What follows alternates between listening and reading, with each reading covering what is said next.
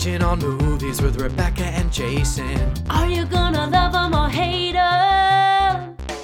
Here comes the binge. Hey, everybody, welcome back to the binge, in which a couple of homos hmm. allegedly try to review movie theater releases. Haven't been doing it so much, but we're back to try again. I am still Jason Leroy. And I'm Rebecca Larte, and we have three movies for you this week Captain Marvel, Gloria Bell, and The Gospel of Eureka. And as always, we're going to rate these movies on a three tiered scale, with Binge It being our highest rating. Consume in moderation means it's okay, but it's kind of meh.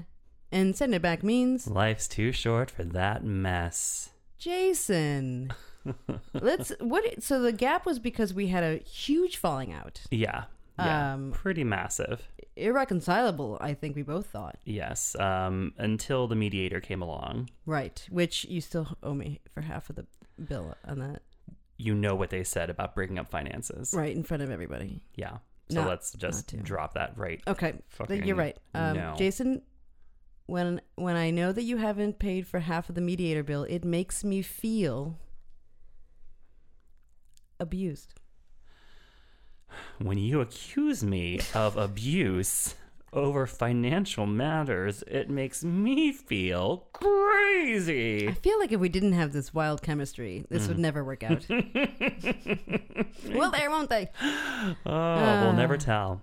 We never will. Mm-mm, we didn't. And we'll never tell, and we never will uh, do it Either, yeah. So Mhm. either, either way, you're getting a never from us. But uh, but we're we're back in the saddle now, and uh, boy oh boy, it's been a while. It's been um over. T- it's been two months Wow. since since we last sat here and taped a show.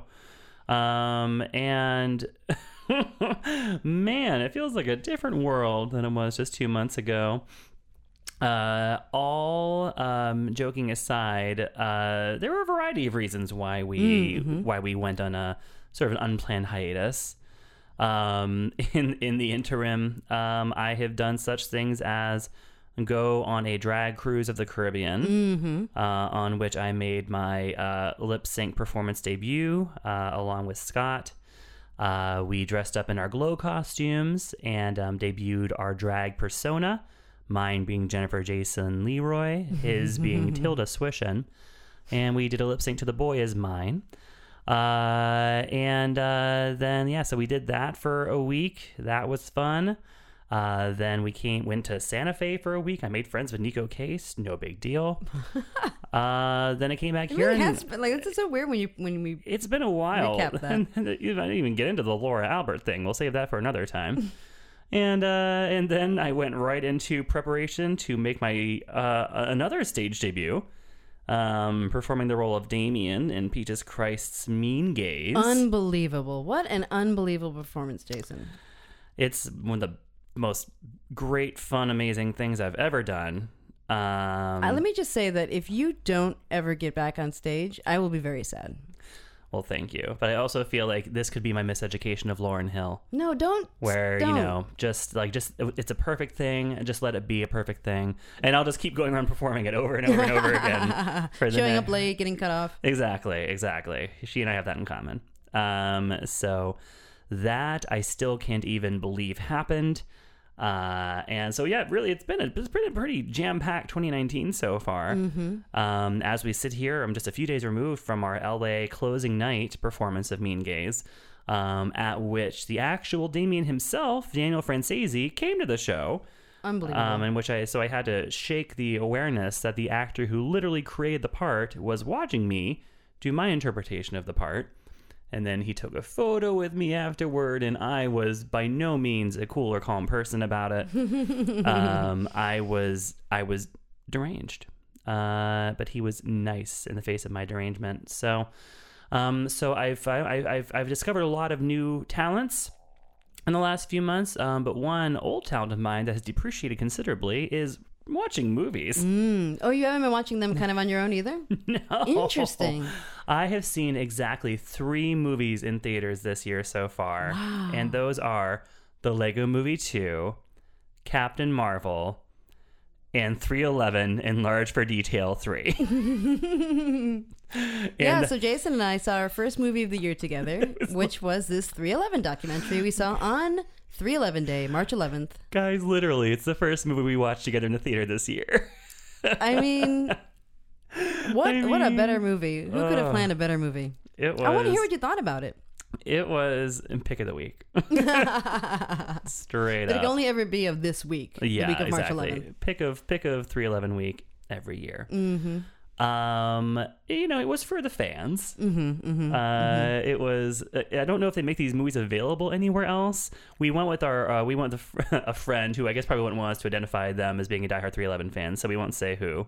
They're f- they're fairly private about it.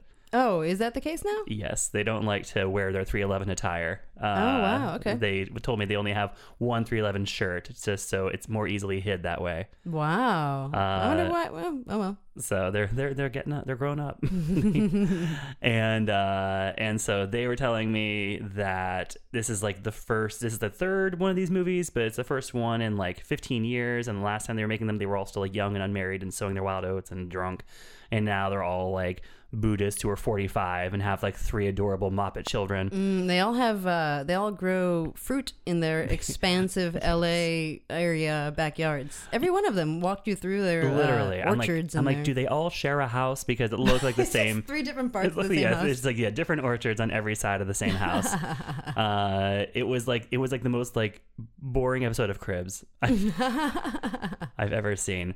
Um, but uh, but yeah, it was just a really loose, unstructured compilation of footage of like the band goofing around.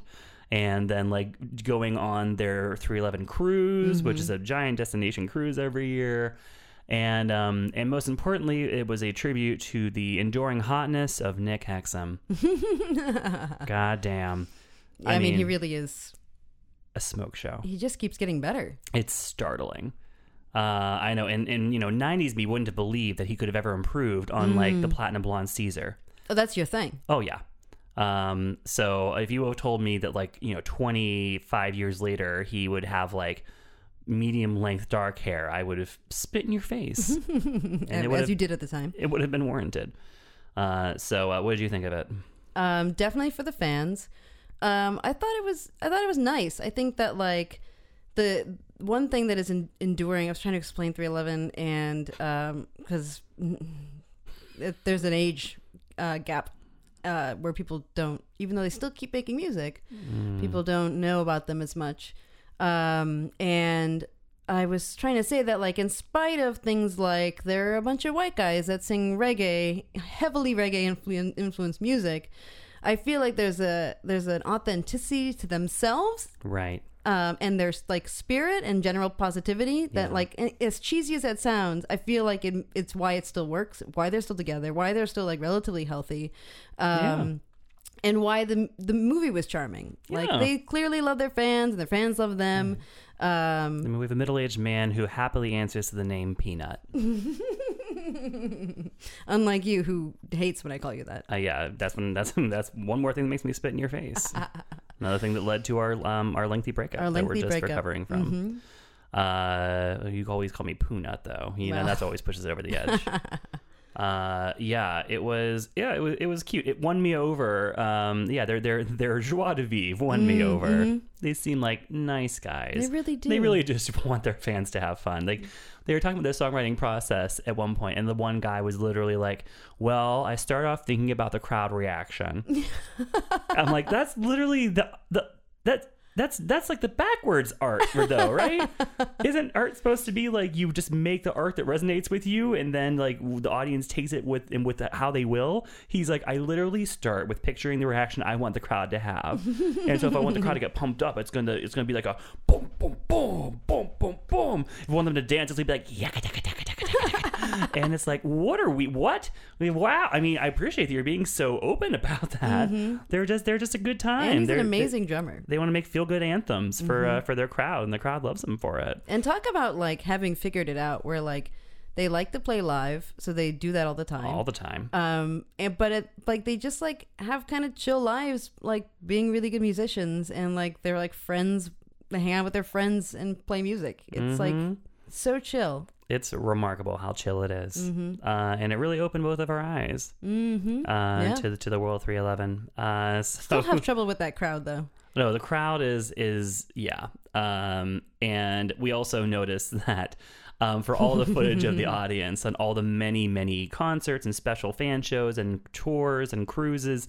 Um, they would only show like the first few minutes of any given crowd before it descended into like belligerent blackout drunkenness. Right, exactly. Because they never want their fans to look bad in the movie. Um, and you look at these people and you're like, oh, you're going to be blacked out in like 30 minutes. oh, absolutely. Um, absolutely. So it catches them at that golden crest of drunkenness, where you're at your Just- at the peak of your powers, where you're just like you're feeling loose, you're feeling good, you're feeling fun, you're feeling free, um, and it's before the precipitous downturn. Mm-hmm. So they get basically every person who talks to them either seems a completely sober, or b at that exact perfect peak. hmm Right before So- it turns into an ICP festival, Precisely, precisely before it gets all juggalo up in there. Carnival of Clowns. What's it? Yeah, that's right. Carnival of I Errors. think. Oh. Yeah. Hmm. So uh so Great that happened. We watched a 311 documentary and we just gave you our review of that. Yeah, so that's uh, four movies That's a- this week. That's a, yeah, yeah. If you're Uh, a fan, I would say binge it. yeah. If you're not, I would say um, consume in moderation. I will say if I didn't have Nick Hexum's face to look forward to seeing, I would have been a much gloomier camper than I was. They did this annoying thing where they used this camera that kept refocusing every shot because Mm. it, it refocused on what was closest and it was making me like dizzy and, and upset. It was giving me a headache. I'm Gonna say it. It So was that- it was very distracting towards the end. Yeah. Well, so that's her grandma review of that. It's like, give me a headache. You didn't you didn't find that distracting? I was just like, oh, that's just like, no, I, I was like, oh yeah, this just feels like a '90s music documentary where there's lots of like focusing camera. That just feels like a documentary aesthetical choice. I guess. Uh, let's see. Something else that happened in between the last time we talked and now is the Oscars happened. Oh right. We never talked about that. no. How was because- that? Well, How'd that go? Rebecca did come over to watch the Oscars and she did tag out for a portion of it. Mm-hmm. Mm-hmm. oh right, I was here. Did you actually forget? yeah, I forgot. I was like, what did I do? Did I DVR it or whatever, record it? I know you looked at me with these blank eyes and you're like, oh, how was that? I'm like, you were here. You were in this very room. I forgot. okay, so let me get. I think this will lead. This, will dovetail to where we are right now. My recap of the past three months Yes. has been: um, I had food poisoning and then the flu within a two week span, and then two days later, after like kind of like break of not having a fever anymore, I came and had celebratory mimosas with Jason and got hammered at brunch. Um, and then by the time the Oscars were on, I passed out on the couch. Well, the thing between brunch and the Oscars Oh. was karaoke. Karaoke. At the Mint. yeah, And then the hammering grew more hammery. Mm-hmm. Mm-hmm. That's all that happened to me in the past three months. And the funny thing was, like, I honestly had no idea that you were like hammered, hammered. I like we were all like worried because Rebecca literally just like walked from our living room into the study, which is where we taped the show, and closed the door. And then like a bunch of time passed, and my friend Alicia, who was visiting at the time, was just like, "Is, is she okay? Do you think?" And I'm just like, "Oh yeah, is it work?" Because you also disappeared for a long time during brunch, and Oh, that was for work. so that was work. So we're like, oh, maybe it's just more work. Um, but I guess you were just in here just snoozing, just take, just just just taking a snooze, Just snoozing. just a little schwitz. That's all. Yeah, no Yeah. big deal. And then eventually you emerged uh, as if from a tomb, and we're just like, gotta go. the awards were not over yet. Um, and No then so, idea. so then it was just like it was just Alicia and and even Eric was gone, so it was just me, Alicia, and Scott by the Oh, time Eric was here. Eric was here too. And then Green Book won, and it was just Scott and Alicia had to witness me watch that happen. How did you react? I screamed Mm-hmm. genuinely. Um, I think I screamed the word "fuck" for about five seconds, um, and then Yeah, I and then can I see it. got an immediate headache, and then I just put a pillow over my head. Uh, so that's how that registered with me. Do you remember it winning, or did you wake up the next morning and hear the news then? Uh, I don't remember. I hadn't eaten in like a week and a half. Jesus. I was. I, I remember like I got ready that morning. I was like, oh, my pants are very loose because I, I had been I had been not eating. I Right. it, was it was food poisoning and then the flu. I was so you were sashing through the Castro feeling like a skinny bitch. Yeah, that's and part then of I it. was I was I was were just feeling like, it, yes. and then I was feeling those mimosas. hmm And then the in the drag brunch that we were drinking them at, Mm-hmm. it was the morning after my debut in Mean Gays, and so, so we, we were all feeling the afterglow. I all- was so sick. I didn't even eat popcorn at Mean Gays, and you know how much I love popcorn. wow, Mm-hmm. yeah. There were a lot of people who were. I mean, that fucking flu was really going around. It really was. Yeah. Oof. Uh, so yeah, the Oscars happened, and I guess the less said about them, the better. Uh, aside from the fact that Regina King won, Yeah. which is hallelujah, as it should be, like the one super bright note of the night. Um, and you know the wins for uh, the historic wins for Black Panther. All they great. You're like, oh yeah, yeah. Tell me more about that. Uh, they won art direction, and I believe um, another technical award where it was like the first time uh, that a black woman had won either of, Oh, that, nice, of those yeah. categories. Um, the It's I like mean, costume design or something. maybe oh yeah yeah because it was two categories that i thought was going to go to the favorite and that like that were favored to go to the favorite because they usually go with like wherever the pretty period movie is um yeah so i think it's yeah costume design Mm, And Olivia direction. Colman won. in in the sh- gag of the year my god i still can't believe that happened and now everyone's everyone's so fucking shady about the wife all of a sudden everyone's like oh yeah well it was always bad Uh, or like, or like, well, yeah, no one ever wanted to watch that. It seems like the conventional wisdom is that basically the, the, the viewers, the voters, just didn't watch it, um, and the, and they obviously watched the favorite because it got nominated for ten awards. Yeah. And Glenn Close was the it. only nominee for the wife, and people just didn't watch it. Like that, Wow. that's a real thing people talk about every year. They're like, well, the voters aren't going to want to watch this. Um, so Wow. because they have all the, the pile, you've seen it in here, like the pile of DVDs, it just like well, gets higher and higher, and you're like, I don't want to fucking watch this or I don't want to watch that. You watch what you want to So that's why they make those for your consideration billboards. to like get you to remind you, right? To be like, oh right, I do have that. I should watch it. um, but yeah, poor Glenn. Wow, I feel like you shouldn't be able to vote unless you've watched them all. I At the very least. I mean, that coming from someone who does a movie podcast, and I've only seen one of the movies this week. But I'm not going to vote on the ones I didn't see. so you did watch one of them, yeah, guess which one? Gospel of Eureka. Captain Marvel. Oh! I'm back on my popcorn. Oh my god. Well, I'm actually glad you watched that because of the cat factor, but we'll get to that. Right? Me too. oh my god. Yeah. Don't say I wasn't nervous. I was nervous. so yeah, so that was so the Oscars were whatever. Um it's it was a horrible award season. I hate almost every frontrunner movie and I couldn't be happier that it's over. Yeah, let's just move on. Yeah. Um any other notes from the last 2 months of your life? Those were the no, that was it. Uh, work has been a constant crisis, and so was my health. So Mm-hmm. Yeah. yeah, 2019. that's it. 2019. Yeah, so far so good. so far so great. Um, it's spring now, and shall we start with our movies? Let's do it. Um, okay, so this week we're going to start off with Captain Marvel. Captain Marvel is an extraterrestrial Kree warrior who finds herself caught in the middle of an intergalactic battle between her people and the Skrulls. Dropping in on Earth in 1995, she keeps having recurring memories of another life as a U.S. Air Force pilot, Carol Danvers. With help from Nick Fury, Captain Marvel tries to uncover the secrets of her past while harnessing her special superpowers to end the war with the evil Skrulls. So we both saw this on our own free will at the movie theater. Yeah, yeah, we we we gave it money. We both um, are uh, we're both have partners that are big movie fans of comic book movies. Mm. Mm, mhm. Mine mine less so, but Yeah. Scott's a big comic book fan. He is, yes. This was one where um, initially he was going to go with me to the press screening of it, um, which I had to skip for work reasons. Um, and he he had been threatening me for months. Like whenever an, a teaser would come on for this movie, he would just look at me, wait for me to look back, and then say, "I'm going to that screening with you.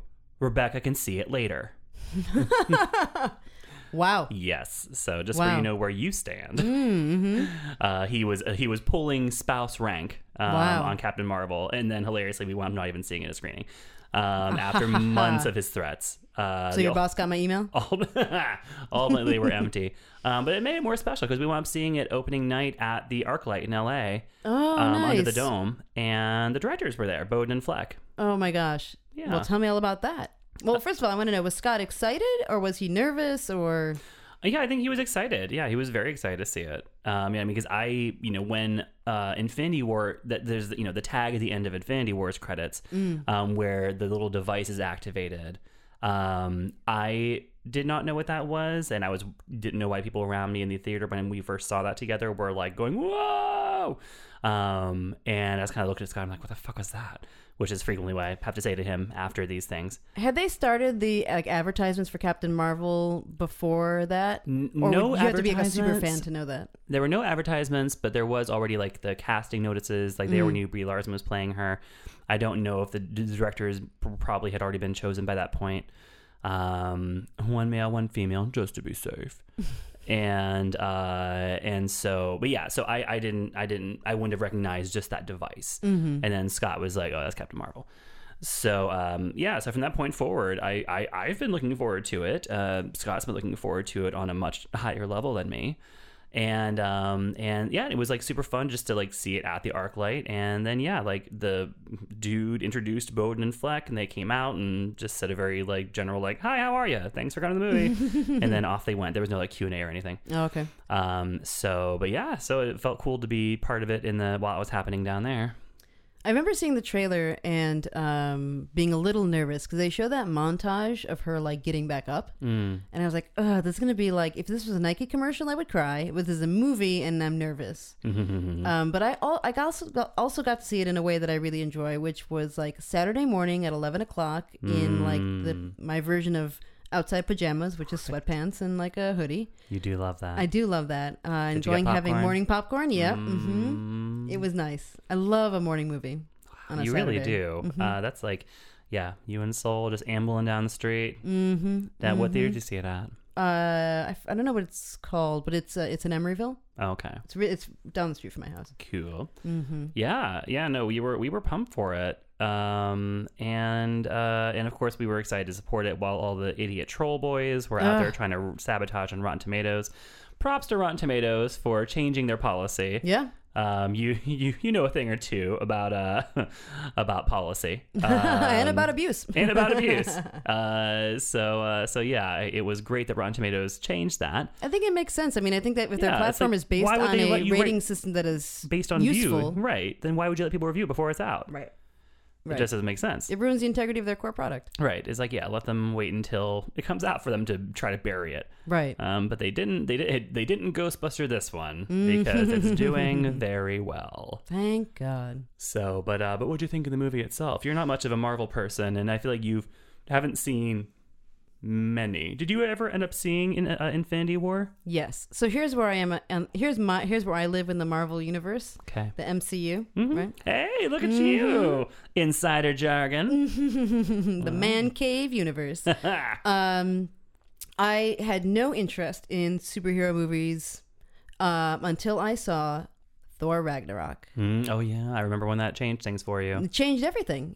And I feel like all the, the movies that I've seen since then are all a little different in tone. Or either I didn't know what they were like before and I made assumptions, but Mm. Like they're funnier than I thought and like Right. more complex and you know right and wrong isn't very clear and they're a little less uh heavy Right.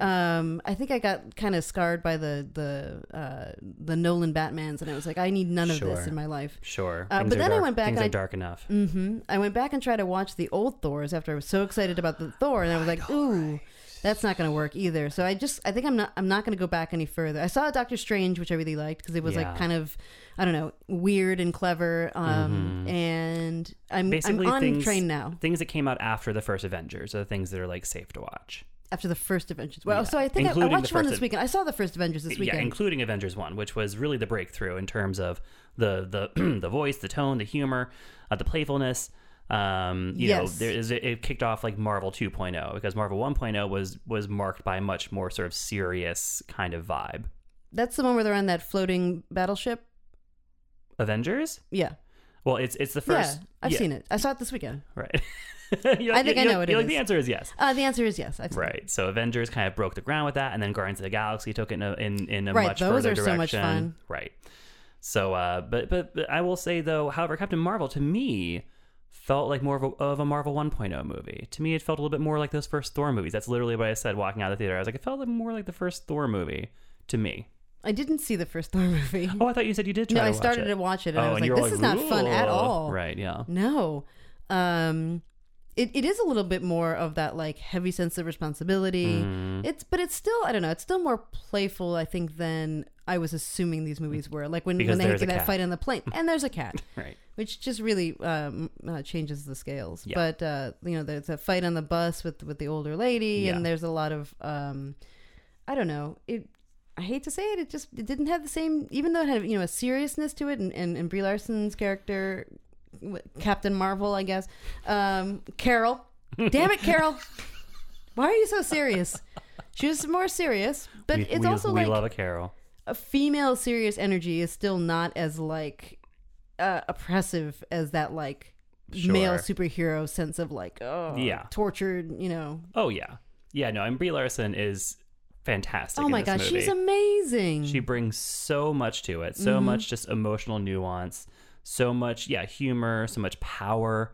Uh, she's just incredible. Uh, Mm-hmm. you know, after spending all these years watching her like rise through the ranks as this, you know, sort of character actress, and and you know, going back to like United States of Tara. yeah oh wow Um, yeah I mean, she. I, I thought she was like 25 when she did that show. Uh, she brought so much like mature emotion to it. Mm-hmm, Um, and then you know, showing up in like 21 Jump Street, and and then um, uh, Short Term 12 is like really the breakthrough, and then won the Oscar for Room, and now she's a Marvel superhero. I mean, I love her. yeah Um, and, and really, she really earned the right to play Marvel superhero um, with the faces that she made every time she had to give Casey Affleck an award. Uh, Oh, right. That award season. for uh manny by the sea from Manny by the Sea. Mm-hmm, yeah.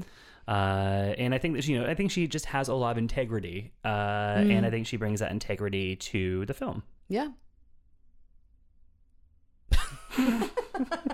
we agree Uh, so she's great. Annette Bening. oh my god i didn't know that was coming was that in any of the trailers I don't know if she was. I, that was a total surprise I knew she an was amazing in it, surprise but I I still enjoyed it as if it were a surprise. coming out with that big Kree energy oof, BKE. that leather jacket Oh, I know. and that silver fox You know, I hated to see her go, but I loved watching her leave. Ah, Mm. right? No, she did. She just walked away. and then she would, but then she would come back, and then she would leave again. yeah. Right. It went on for a while. it went. Yeah, she didn't. She couldn't make up her mind. No. Uh, so the- and Samuel L. Jackson, Samuel L. Jackson. uh, provided that levity that was more Marvel 2.0, as you call it, Yes. um, Yeah. and their interaction generally. yes, and you know, yeah, we get uh finally we get an, an origin story for a certain key feature of Nick Mm, Fury's. mm-hmm.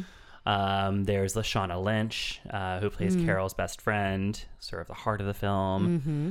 Um, and you know, there are there's there's like that '90s factor that you would think would have like just won me over, but I and I, and I was super excited at first because they went a little a little less expected with some of the 90s especially the 90s music cues because i think Mm. one of the first songs they play is um is elastica Yeah, connection yeah. Which I was like, okay. And then I believe when that was happening, there was like a PJ Harvey "Rid of Me" poster on the wall. You're eagle eye. Oh, I mean, well, we saw on a huge fucking screen, and so I was like, here for this. Mm-hmm. But then the cues got progressively more obvious. It moved into like garbage, Yeah. like, yeah. and then like having her kick a bunch of asses to just a girl. oh yeah. I was yeah. like, all right. Well, you know, I'm like, you're you're dwindling, you're you're pissing the cred away with every new song choice. I was still not expecting the end credits song to be "Celebrity Skin." oh right. That was a shock. Um, that you loved. and uh, I mean, I was just kind of like, this doesn't really, because it's also that's also the end credit song to the J.T. Leroy movie. Oh. Um, and it makes it makes it's such a perfect song choice for that one. And this it makes literally no sense, at sense. all. Uh-uh. Doesn't tie into a single goddamn thing we just watched. no, it does have good pacing for like title card. Oh sure, da-dum, da-dum, da-dum. Right? Yeah. So can't fault them for that. Uh, so yeah, the '90s stuff was cute, although it did again remind me of that like the landline thing, where it was like, okay, Oh, how yeah. can we make It's the '90s, 90s now. jokes? Right? Look, they're in a blockbuster. Ha.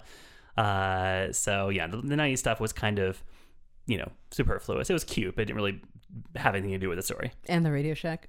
And the Radio Shack, right? It was definitely like waka waka, '90s jokes. Oh wait, and then watching her walk around in that Nine Inch Nails shirt.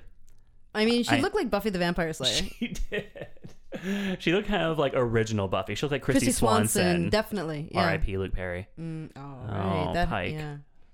So uh, yeah, I mean it was, but she did look like a '90s dream in that Nine Inch Nails shirt. Mm-hmm. Like that's that that that was a good, that was a look. I feel like that was it was really good hairstyling to Mm. not like you didn't see it coming, and then it, like when she like took it down, it like fit Mm-hmm. Right. perfectly. yeah, it was remarkable. Uh, but all that stuff aside, I guess to me it just didn't. It lacked um, sort of like what we've come to expect from Marvel movies. Like it didn't feel especially funny. It didn't feel especially exciting. It didn't feel especially fresh, um, and uh, or especially modern. It just kind of felt like very much like another origin story from before the comedy revolution at Marvel. And, and I get that like, you know, all those other stories were nor was it like Black Panther um, where it was very serious, you know, very serious origin story that achieved like greatness um, through its like depth and detail.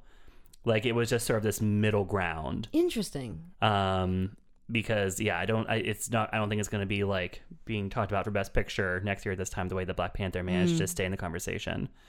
Um yeah to me it was just a little bit more of a middle of the road kind of marvel origin movie. You sexist son of a bitch.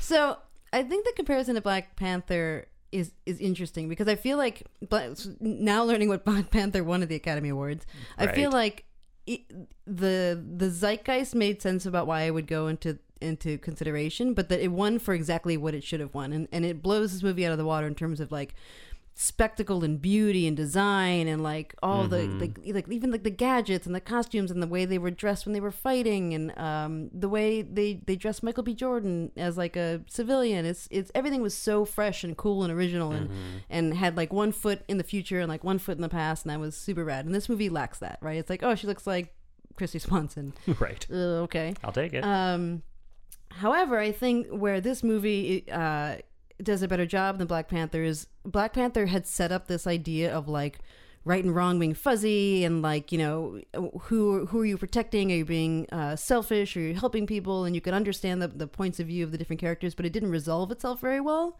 We felt like nobody really learned a lesson necessarily. In this one i feel like it hit on some good points around you know like her being told that she's too emotional as a human i think you know it's like a really great reflection of of you know um, like the gender divide of being told you're too emotional Right. and then at the end that like working in working in her favor and end up being Right. ends up being uh something that people are humans are looked at um when his friend is his name colton um the other agent of shield oh oh right yeah decides to take some different action because he Coulson. fo- Coulson follows his gut as a human.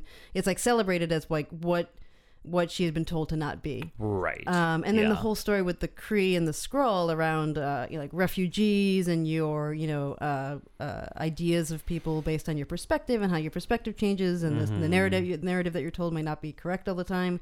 I feel like that was made more sense and like ended up working out better than it did in Black Panther. Right, I forgot that there's like yeah, there's the switcheroo where you know we realize that like this this you know this Mm-hmm. This community is like being an okey doke. Okie doke, no, there it is. Uh, yeah, this community that is being othered into villainy is really you know sort of being othered to be scapegoated. Mm-hmm. Um, and uh, so it had resonance in that way. I forgot about the whole like emotional thing, and I guess like, it's obviously it's not a one to one because it's it's you know it's probably it's much more um, you know from a storytelling perspective to tell a parable about the black experience like obviously you can you know you make it about origins you make it about africa. Um, it's much probably much uh, thornier to try to tell like the overarching female experience.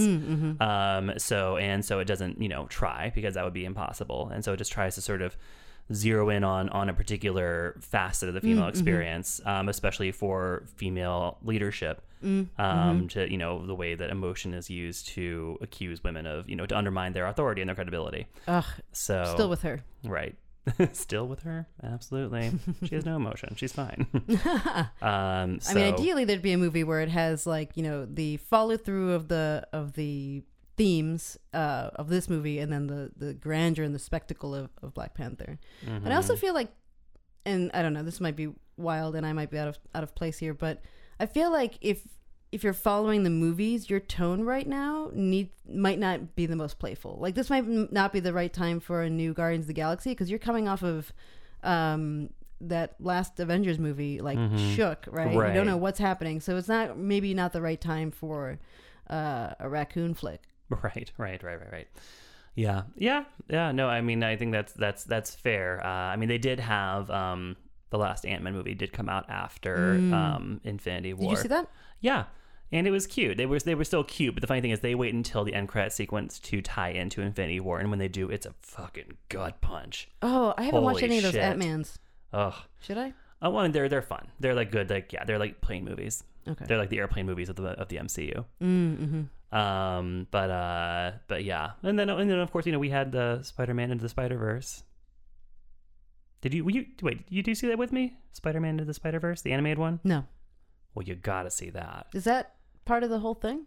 Well, I mean, it's you know, it's it's a it's a Spider-Man movie. It's a Marvel, so it's Sure. it's, it's part Oh, of yeah. it's part of Marvel. So it doesn't really tie into story wise as much. Mm-hmm. Um, it's just sort of like this really sort of jazzy riff on the whole thing. Ooh, but, but, you love a jazzy riff. Mm, Wear my pork pie hat. so This is the other trigger for our argument. That pork pie hat, take it off. Everyone so, knows. So help me, I'm going to spit in your face. uh, so anyway, um, all that aside, um, yeah, I, I have my issues with the movie, but uh, I'm you know happy it exists, and I'm thrilled that it's doing so well. And um, you know, I wouldn't say that I would ever be excited to watch it again. I don't think it has much rewatch value. I think it's like it's a as a stepping stone so that Captain Marvel can be in Endgame and kick ass and take names.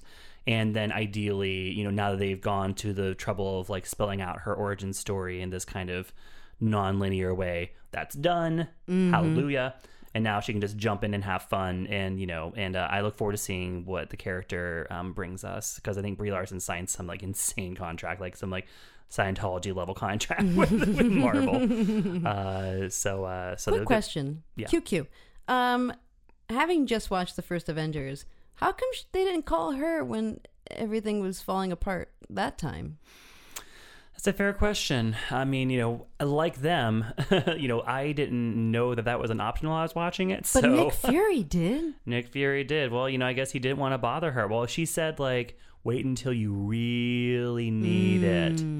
Um, and so he waited until she really needed it because he was like, "Oh, they got this. The Avengers got this." It wasn't until you know it was in those those final those final moments where it's just like frantically trying to press the button as uh, half of humanity is disappearing. Yeah, yeah. I guess I see why now. Also thinking about it now, um, why when one of the characters in in Captain Marvel gets shot, everyone was like so emotional about it, and I was like, mhm. what? Right. I mean, it's a bummer, but Right. You're like, so what? Who cares? who cares? Right. You went all Joy Behar And the about it. cat. And the cat. We barely. Oh, we can't not talk about the cat. Um, what a treat, Goose. Goose. Star of the show. Oh my god, what a what a fine cat! What a fine cat! Good boy. Ten out of ten. Binge it on Goose. Oh yeah. Um. Okay. On the count of three, we're gonna give our rating. Yeah. One, two, three. Consume in moderation. Well, there we go. Okay. No more needs to be said about that. the second movie we're looking at doing Captain Marvel again because we disagreed, and until we get it right, we're going to do it again. In the meantime, it's rated PG 13 for sequences of sci fi, violence, and action, and brief, suggestive language. Our next movie is Gloria Bell, our pick of the week. Of course it is. A free spirited divorcee spends her nights on the dance floor, joyfully letting loose at clubs around Los Angeles she soon finds herself thrust into an unexpected new romance, filled with the joys of budding love and the complications of dating. I think this is like one of those moments where I just like sit back and watch you do your thing. This is an all you. I mean, of course, it was a Julianne Moore vehicle that brought me out of binge retirement and back to the airwaves to to preach the gospel of JMO.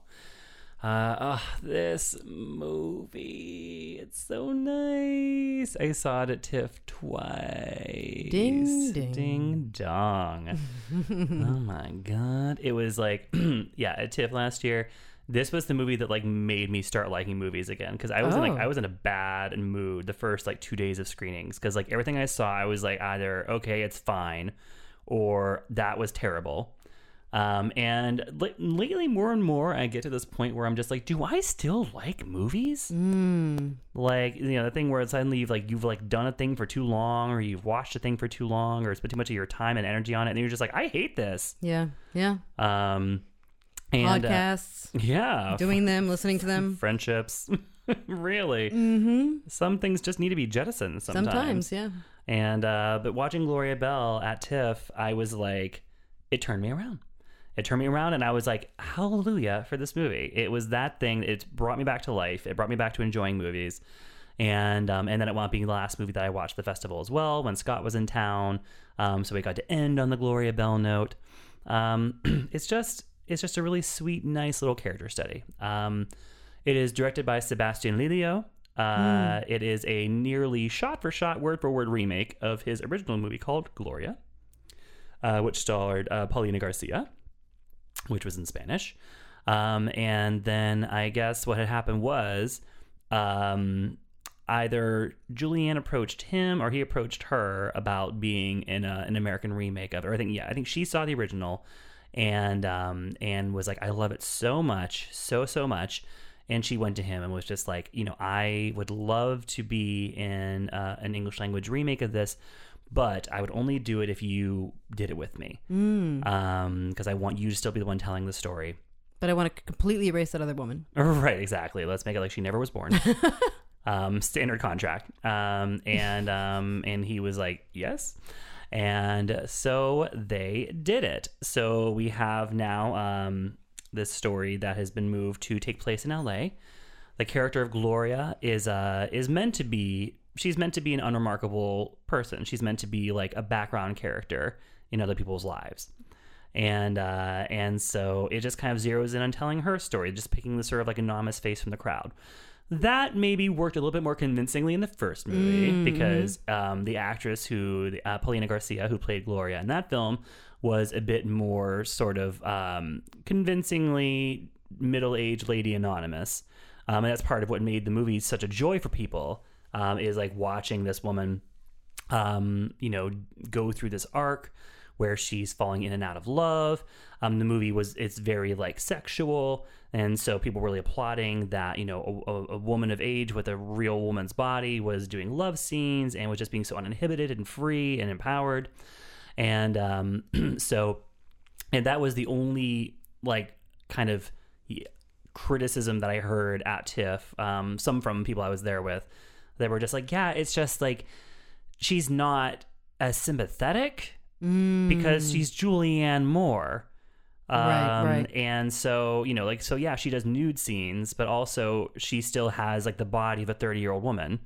Um, But in Hollywood, that is Right, that is considered deathly. Mm-hmm. That's that's that's when they stop calling you. It's like, nope, she's officially 3-0.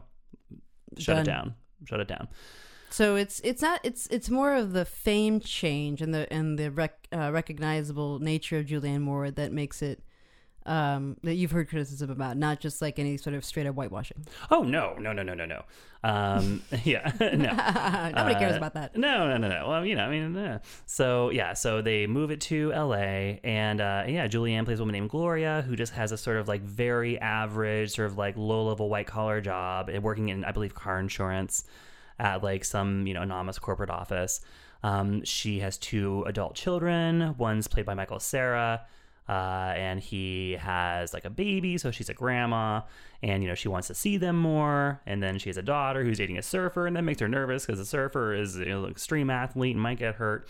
Um, and um, and then she is Gloria is just going out. She this movie gives you a very particular a very particular cinematic thrill, which is watching Julianne Moore do disco dancing in neon lighting. Mm. it gives you a lot of that. And like you know whether or not that does it for you. Either just the very thought of it like makes you like feel like pinpricks of joy all over your body or you're just like don't care. Um so i'm of course the former. Um and uh and and so and it's at these uh there's a lot of scenes that take place in these i guess these like dance clubs uh around la where it is a somewhat you know more middle-aged clientele. And uh and it's there that she meets john turturro's character. And so they have this sort of up and down relationship. And uh, you know it's very much a really it's like a quiet gentle tender slice of life movie. And um, you know that's just about an average middle-aged woman who is just trying to stake joy for herself and just trying to be like so out kids are on the nest she's unmarried uh, she has an ex-husband who's played by brad garrett which is surprising um, and uh, which when I went to the premiere at TIFF, they were all there, and Brad Garrett was basically just like, "I know, guys. I'm surprised I'm in it too." he was like a year a year before now. Uh, rather than standing here on stage at the Toronto Film Festival, I was recording the voice of a donkey for an animated film. Which is what he was born to do. right, exactly. Like, don't give, don't quit your day job, Brad Garrett. Just now that you have a prestige movie No. under your belt. What did you? It sounds a little bit like you're uh, you're talking about the meddler.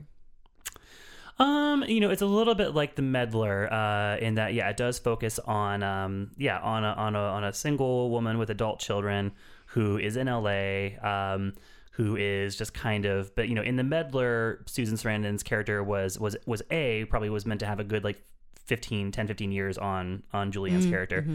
Um, and uh, and B had moved there to be with her daughter after her husband died. Right, right. There was more of the um, Right. So it's like the fish out of water thing going on in the meddler. And, and then, you know, the daughter is, is selfish and wrapped up in her own stuff. And, and, you know, so the mom's just kind of cut loose to explore and, and get into misadventures. Um, yeah, Gloria Bell, I would say, is a bit more, it's a bit more naturalistic than the meddler. Um, and, uh, and it's a bit, you know, I- when I say, when I say it's less sitcom I don't mean that as in any way as a diss against the meddler. Um, but it just, yeah, it's just more naturalistic and um and it just it just at the end of the day it is a pure just just into your vein showcase for Julianne Moore. Um it is such such such a gift from the movie gods uh, to anyone who enjoys her. I mean, she is on screen for like every single second of this movie. Um, she's never not there. She carries the whole thing with such grace and such nuance and such restraint. Um, and uh, you know, at the end of the movie, it, it, ends on this, this moment that will live in Julianne Moore eternity. Um, it just Sebastian Lelio is a huge fan of hers, and he does right by her in this movie. At the, the last scene, she goes to pick up some prescriptions at the pharmacy. hmm Nice. And I was like, here we go, motherfucker, motherfucker. So uh, yeah, I mean, it's and it also even has like there's these actresses in it who are sort of underutilized character actresses like Rita Wilson and Jeanne Tripplehorn, um, who just like pop up here and there in the movie. Uh, so the, yeah, the casting is surprising across the board, uh, and yeah, it's just a really sweet, gentle character study. You know, there's some funny parts, there's some sad parts, um, and you and it ultimately it's feel good, but not in any way uh, sentimental. I And feel like that's exactly how it's marketed. I feel like Well, everything you said you can get from the movie poster. They're doing it well. It's A24. They know their fucking Ah, marketing. yeah. They know their Mhm. marketing. It, it's it's per, it's exactly what it's exactly what you're saying. Well, good. Um. So on the count of three, say what you're gonna say. What you're gonna give it. Send it back. Uh, yeah, this is a binge. it. This is definitely my favorite movie of the year so far. Granted, I have not seen many. Um, but you know, and I didn't actually see it this year. I saw it last year. Um, but I'm so glad that everyone else gets to see it too. Um, because it was on my top 10 list coming out of TIFF. And, uh, and I was wondering, like, I was a little surprised when I heard that A24 was going to do a spring release for it because I was like, this could have possibly gotten her into the conversation for Best Actress. Um, but Best Too Actress, as we, as we all know, was was uh, was too toxic last year. So now, uh, so and now maybe maybe maybe she'll stick around. This is definitely that kind of movie that could get her in there just in the strength of her performance. Uh, Gloria Bell is rated R for sexuality, nudity, language, and some drug use. We're at the last movie, Jason, Yes, and it's the Gospel of Eureka. it is. Love, faith, and civil rights collide in Eureka Springs, Arkansas, as evangelical Christians and drag queens step into the spotlight to dismantle stereotypes. Once again, I feel like we're stepping right into your areas of expertise evangelical Christians and drag queens. You gotta stop letting me pick the movies. I really do. There was a cat documentary we didn't watch this week. I gotta start. I gotta get a vote. Is this movie only about middle-aged white men that are over six feet tall? No, I'm not watching it. You. Oh, me. Oh, me. you know, we have a few of my preoccupations playing out in our uh, films this week. I don't Mm-hmm. deny it. What? Wow, this movie. Um, I, uh, sad I didn't get a chance to see it. If I didn't get, get a chance to see it, I mean, I forgot to watch it. You did have a screener link for it. Uh, I sure did. Uh huh. And I did not engage with that link. well, you still have it if you want to watch it. Uh, so let me just watch it over here, and then you tell everybody what you thought about it. Okay. Cool. Cool. Uh, so yeah, so what we have here is uh, isn't it good? Ah, it's so good. Um, yeah, what we have here is um, and calling it a documentary is almost mm, not accurate in the sense that when I think documentary, I think more structured than what this movie is. This movie is almost like a It's like a 311. yeah, it's very 311. It's very just sort of like free form. It's more of like a visual essay than anything uh, than anything as structured as a documentary. Um, so yeah, so essentially it kind of has three narrative threads that it at no point attempts to really entwine. Okay. Um, one uh, is about the uh, this group of people who put on a passion play um, at this um, at this huge arena in Eureka Springs, Arkansas. So apparently, back in like the '60s, there was this like famous evangelist who was like a nightmare who wanted to turn Eureka Springs into like America's first like faith-based theme park and that didn't go anywhere but he did um, build this big sort of like there's like this, this giant like white christ the redeemer propped up there and it's called like Chri- the christ of the ozarks or something. And then um, and then there's Christ like is like, mm, can we not? Uh, and then there's this huge stadium where they put on this like this very um, sort of like theatrical passion play production three times a week. Um, you know where they uh, you know just go through the whole you know the story of the passion um, passion of the christ you know the story. Um, if you don't i'll tell you the good news. And uh, and then so that's one thread. So we're kind of just like following along with these people who are like the actors and the producers of this of this production. Um, uh, the other thread thread two uh, is this um, this middle-aged gay couple uh, who own a gay bar in town um, because Eureka Springs also has like a surprisingly prominent LGBTQ population for a tiny, tiny Arkansas town. Um, and uh, and the third thread is there is a proposition on a uh, on a uh, the local ballot um, because uh, some people had tried to bring some bathroom bill bullshit to town, and so there was a proposition about whether to grant or restrict um, civil rights protections to trans people. So, with all of that, you would think, okay, this is like a powder keg. This is waiting to go off. Like, oh my gosh, all these hot buttons, uh, all these, uh, you know, these powerful ideas and, and, and communities and values. Um, but it's a very, it's a very southern movie uh, in the sense it really Ah. just kind of sits back and lets all those things coexist. And the coexistence is arguably the point of the film um, because a lot of the locals are just kind of like, eh, you know, like I don't really care. Uh, or like, oh well, you know, I don't really have. So it's sort of like it wants to surprise you that a lot of these like sort of like white Southerners in this Arkansas town that you would assume would believe one thing, you know, a bigoted thing, are actually don't believe that thing at all, and uh, you know, and that um, you know bears out in the way this election goes. They try to draw a lot of parallels between sort of like the drag show and the passion play uh, because they will they do a lot of intercutting of like the different players putting on their makeup. Um, the passion play people also lip sync their dialogue. Mm. Um, so, but it's sort of like you know, so yeah, it, it, it's they both play it- man. I feel like a woman. Mm-hmm. Exactly. They both collect dollar bills during the production. um, and yeah, it's about it's basically enough to get the exact noise you just made, but then there's like not much more beyond that. You're like, oh, uh, okay. Mm-hmm. Uh, I guess it's all just theater. Um, you know, just like RuPaul says, we're all born naked and the rest is drag, including passion plays.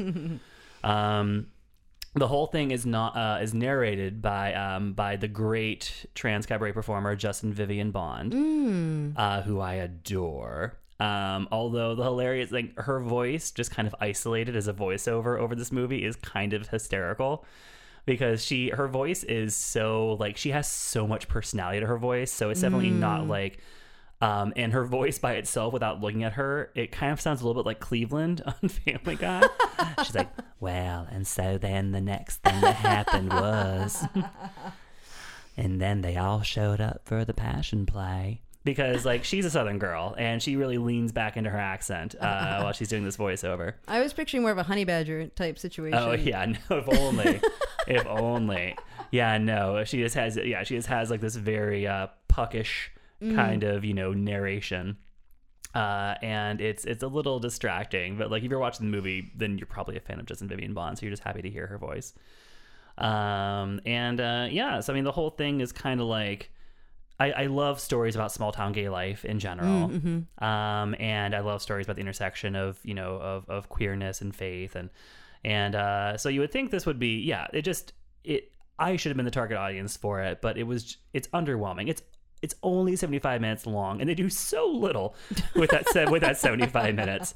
Uh, and uh, and yet for 75 minutes it still feels too long.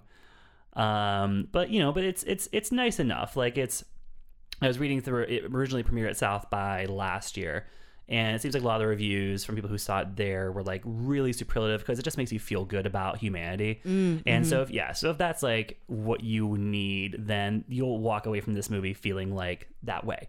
You'll be like, see, at the end of the day, like people are good. Uh, Um, the lies we tell ourselves. Exactly. Yep, And then that's those are the more recent reviews. So the reviews that have been Ah. coming out now that it's having its theatrical window, those are the ones that are like, this movie is full of lies um, that we want to tell ourselves about how, like, you know, like, you know, white rural voters aren't so bad, and deep down, uh, they're not bigoted, uh, and it's all just, you know, it's just the the loudest people get the most attention, and they're the people. So the people shouting on TV and on the internet don't represent the average white Southern Americans. Gaslighting. Kind of, yeah. Yeah. So yeah, and, and, and almost every character um, is except for like the drag queen. And no no one's really the only people who really talk on camera are white people. And so, you know, so it definitely isn't the most like intersectional movie in terms of like, you know, like, well, let's see what the people of color in this small town feel like. And, you know, they have, you know, some of the drag queens are, but they don't really get to talk. They just perform. Um, so, but it still, it, it did still make me feel nice feelings while I was watching it. It also throws a massive fucking gut punch at you uh, toward the end and then just like backpedals away from it and uh, tells the rest of its story. And I was very almost teary watching that. So, yeah, it's just kind of it's it's it's sort of like a just little it's a really slight little piece of of cultural video essay. Um and um so yeah, I would say it's like it's worth watching if you have really low expectations. Um you know, it doesn't really try to solve any of this stuff. It just kind of just gently mm, contemplates it. It's more it's more a contemplation than anything more than that. Gotcha. Yeah. So if you have time for that, Yeah, it's a consume moderation. there it is. Um, the Gospel of Eureka is rated. It's unrated, but it probably would be PG thirteen for adult themes and, as always, ritualistic violence. Oof. I mean the passion play. I mean, that's the gut punch. Mhm. Um, that's it. We did it. We did it. uh, I'm so proud of us. Yay! Um, thank you so much for tuning into this week's episode of the binge. Be sure to subscribe. We're There's so more sorry. coming. we plan to keep doing this. There's we swear. more coming. Everyone needs a break. Right. Um, Jason insists that you subscribe. Mhm. Um, and our therapist insists that I let him do it. Um, Thank you can you. check us out at thebinge.us. Um, Jason is on Twitter at Excess package. I am at Fight Balance. Thank you so much for listening. Bye. Bye bye. Binging on movies with Rebecca and Jason. You made it to the end, that's amazing. There, goes, the binge.